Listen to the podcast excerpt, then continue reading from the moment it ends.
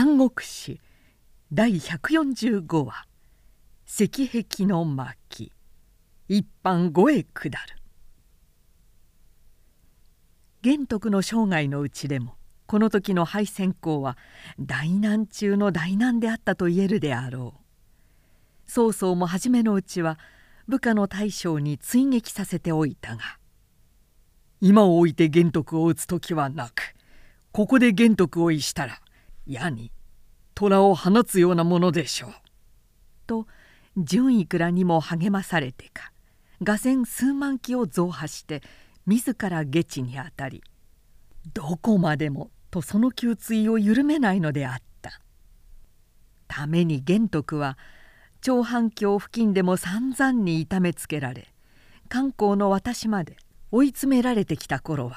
身体全く極まって「我が運命もこれまで」と観念するしかないような状態に陥っていた。ところがここに一陣の援軍が現れた。先に命を受けて甲賀へ行っていた関羽が隆起から一万の兵を借りることに成功して世を火に継いで駆けつけ観光の近くでようやく玄徳に追いついてきたものであった「ああまだ天は玄徳を見捨てたまわぬか」こうなると人間はただ運命に任せているしかない。一喜一憂九死一生まるで怒涛と暴風の荒海を行く手も知らず漂っているような心地だった「ともあれ一刻も早く」と関羽の整えてくれた船に乗って玄徳たちは危うい岸を離れた。その船の中で関羽は美婦人の死を聞いて大いに嘆きながら「昔巨殿の見りに返しそれがしが曹操を刺し殺そうとしたのをあの時あなた様が立って乙女にならなければ今日こんな難儀にはお会いなさるまいものを」と彼らしくもない愚痴をこぼすのを玄徳はなだめて「いやあの時は天下のために乱を醸すまいと思いまた曹操の人物を惜しんでやめたのだがもし天が正しきを助けるものならいつか一度は自分の志も貫く時節が来るだろう」と言った。するとその時工場一面に時の声やこの音が起こって川波を上げながらそれは徐々に近づいてくる様子だった。さては敵の水軍と玄徳も色を失い関羽も慌てて船の三好に立ってみた。見れば彼方からアリのような戦列が順風に帆を張ってくる。先頭の一層は分けても巨大である。ほどなく近々と白波を分けて進んでくるのを見ると。その戦場には白い滴れ銀の鎧を入れたったすがすがしい若武者が立っていてしきりとこなたへ向かって手を打ち振っている「祝福祝福ご無事ですか？先にお別れしたきり小鉄の疎遠この罪まことに軽くありません。ただいまお目にかかってお詫び申すつもりです」彼の声もやがて聞こえてきた。すなわち甲賀城から来た隆起なのである。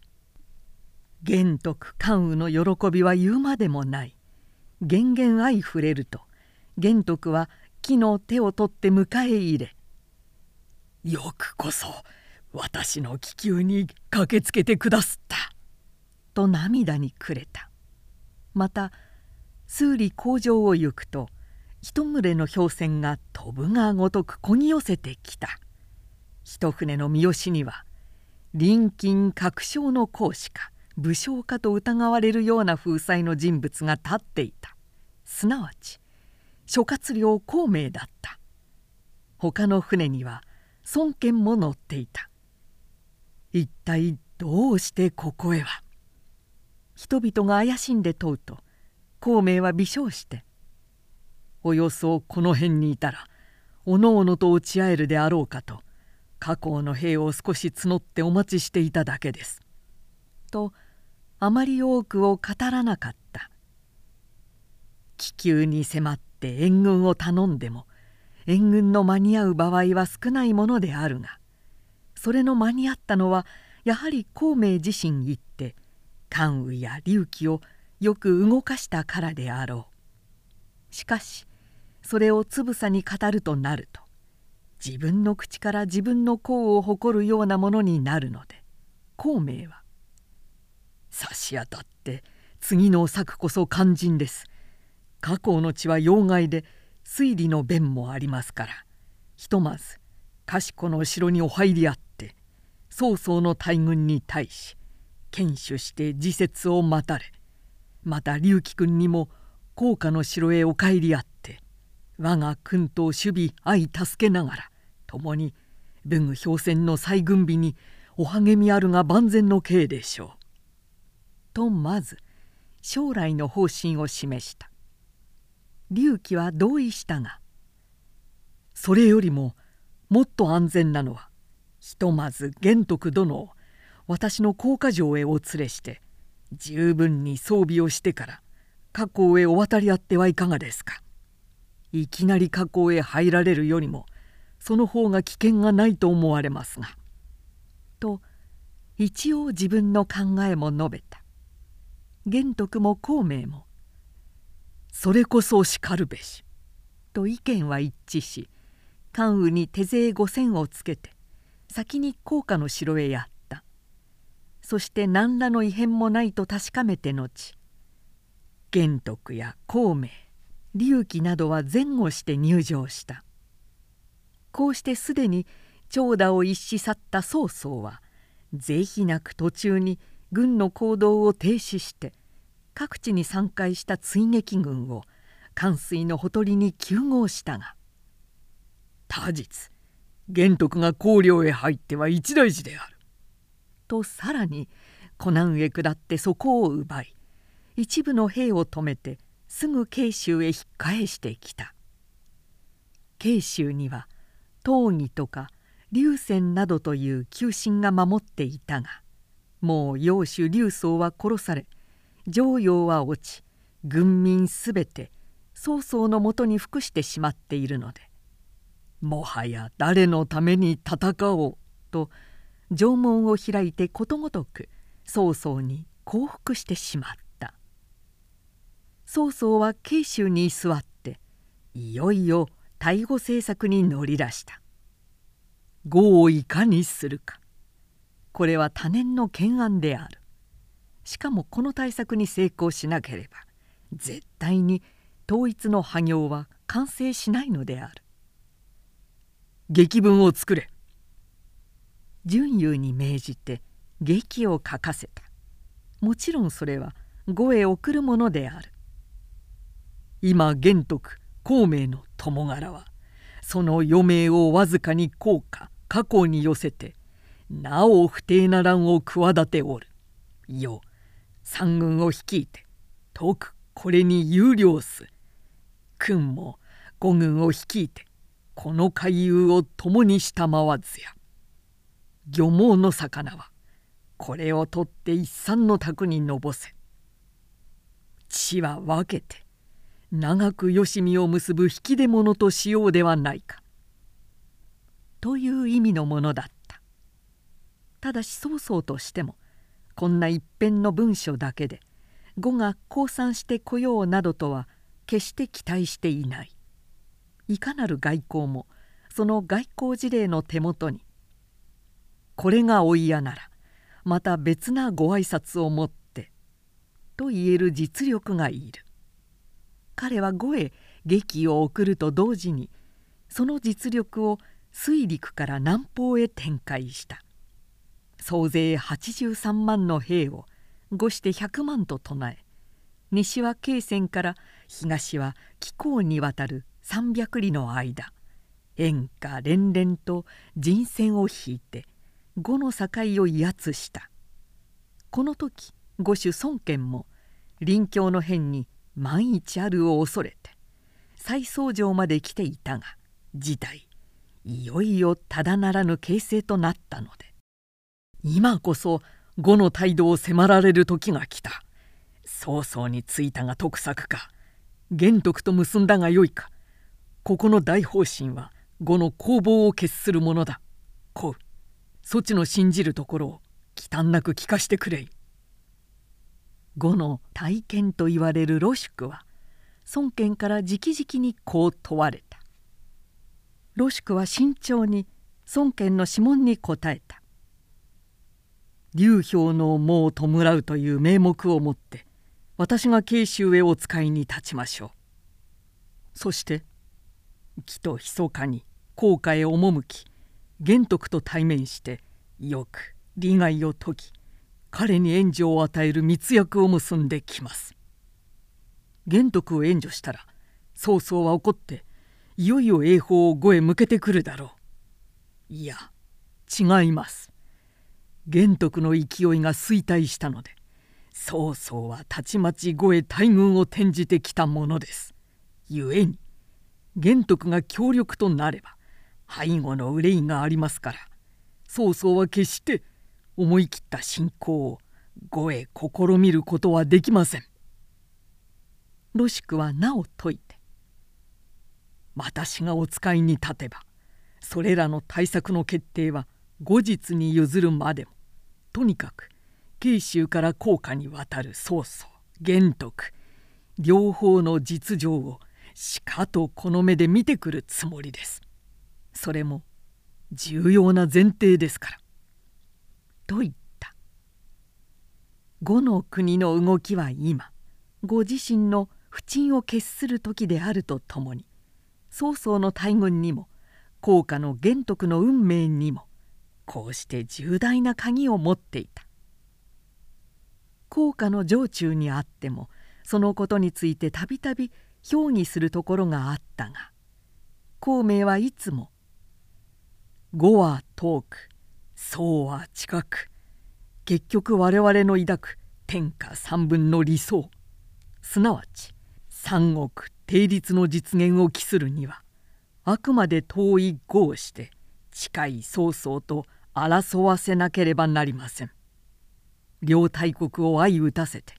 その力を相殺させ我が内容を拡充する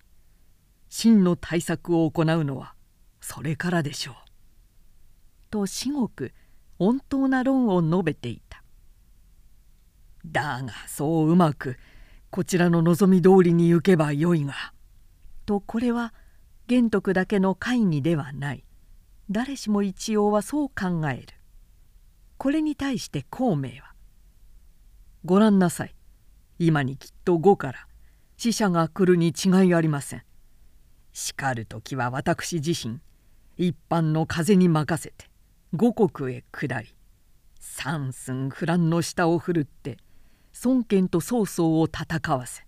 しかも効果の味方はそのいずれにもよらず一方の敗れるのを見てから遠来にしてなお万全な体系の道をおとりになるようにしてみせます。戦わば必ず勝つ戦いを戦うこと。3歳の児童も知る兵法の諸学です。こう聞いても人々はなお釈然となれなかった。むしろ不安にさえなった。孔明は何か非常な奇跡でも現れるのを空頼みにしてあんな弦を吐いているのではないか。そう思われる節がないでもないからである。ところがその奇跡は数日の後本当に効果を訪れてきた五種孫権の名代として故流氷の門を弔うと称し重臣ロシクと申される方の船が今江東に着きました」という知らせが高岸の守備兵から城中へ通達されてきたのである。どうして軍師にはこのことあるをああ早くからお分かりになっておられたのか。ざわめく人々の問いに孔明はいかに強大な五国でも上将軍と誇る総兵100万が南下するにあっては戦慄せざるを得ないに決まっている。クワウルに語は不況ではあるが実践の体験が少ない。境外の兵備の進歩やその実力を計り知っておらぬ。でひとまずは死者を発して君玄徳を説きつけあくまで曹操の背後をつかせておくの策を考えるものと私は見た」と語りまた隆起を顧みて呉の孫作が死んだ時慶州から弔問の使者が海藻に行ったか否かを尋ねて木がそのことなしと答えると「そらご覧なさい。呉と慶州とは類大のあだ。今それをも捨てて死者をよこしたのはもう弔うの使いではなく実は虚実を探るための公然たる見つめ大使であることがその一時でも明らかでしょう。と笑って説明した。やがてロシュクは品格へ迎えられた。彼は隆起に弔意を述べ玄徳には礼物を送って「御衆孫権からもくれぐれよろしく申されました」とまずは肩のごとき施設ぶりを見せた。後行動で主演となり今度は玄徳から遠来の労をねぎらった。ロシクは良い大いに発すると玄徳へ向かってずけずけ尋ね出した「あなたは年来曹操から目の敵にされて彼と戦いを繰り返しておいでだからよくご存知であろうが。一体曹操というものは天下統一の大野心を抱いているのでしょうか。それとも抑心はただ自己の繁栄にとどまっている程度でありましょうか。さあどうであろう。彼の威爆では今誰と誰とが最も曹操に用いられておりましょうな。よく知らぬが。では。とロシクは畳みかけて。曹操の持つ総兵力というものは実際のところどのくらいでしょう。その辺もよくわきまえぬ。何を問われても玄徳は空とぼけていた。これは孔明の忠告によるものだった。ロシクは少し色をなして「深夜東洋その他諸々において曹操と戦ってきたあなたが敵について何の知識もないわけはないでしょう」となじると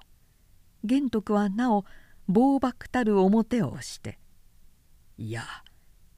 いつの戦いでもこちらは曹操来ると聞けば逃げ走ってばかりいたので詳しいことは全く不明です。ただ孔明なら少しは心得ているであろうが諸葛亮はどこにおられますか？今呼んでお引き合わせいたそうと考えていたところだ。誰か孔明を召し連れてこい。玄徳の命に一人が立ち去ってゆくとやがて孔明もここへ姿を現して物柔らかに席に着いた「両先生。自分は先生のこの神とは年来の親友ですが」とロシクは個人的な親しさを示しながら彼に話しかけた「ほう兄の金をよくご存知ですか」と孔明も懐かしげに目を細めた。さればこの度の門出にもお会いしてきました。何やらおことづてでも承ってまいりたいと存じたが公のお使いわざと差し控えてきましたがいや4時は置いて時に我が主玄徳におかれてはかねてより呉の君臣に交友を求め相携えて曹操を討たんと欲しられていますが帰化のお考えではいかがであろうか。さあ重大ですな。うぬぼれではありませんが呉もまた我々と結ばなければ存立に関わりましょう。もし我が主玄徳が一朝に育児を捨てて曹操につけばこれ自己の保身としては最善でしょうが呉にとっては脅威でしょう。南下の圧力は倍化するわけですから言葉は低調だがその言外に大国の指針を脅迫しているのである。ロシュクは恐れざるを得なかった。孔明の言うような場合が実現しない限りもないからである。自分は呉の臣ですが劉公祝のために個人としてここだけのことを言えば帰国の交渉遺憾によっては我が主孫権も決して動かないことはなかろうと信じられます。ただその施設は退任ですがでは脈があるというわけですな。まあそうです。幸い劉先生の兄上は呉の参謀であり主君のご信頼も深いお方ですから一つ先生自身ごへ使いされたらどうかと思いますがそばで聞いていた玄徳は顔の色を失った。呉の計略ではないかと考えたからである。ロシクが進めれば進めるほど彼は許す景色もなかった。孔明はなだめて「ことをすでに急を要します。信念を持って行ってきます。どうかお命じください」と再三許しを仰いだ。そして数日の後にはついにロシクと共に過去の船に乗ることを得た。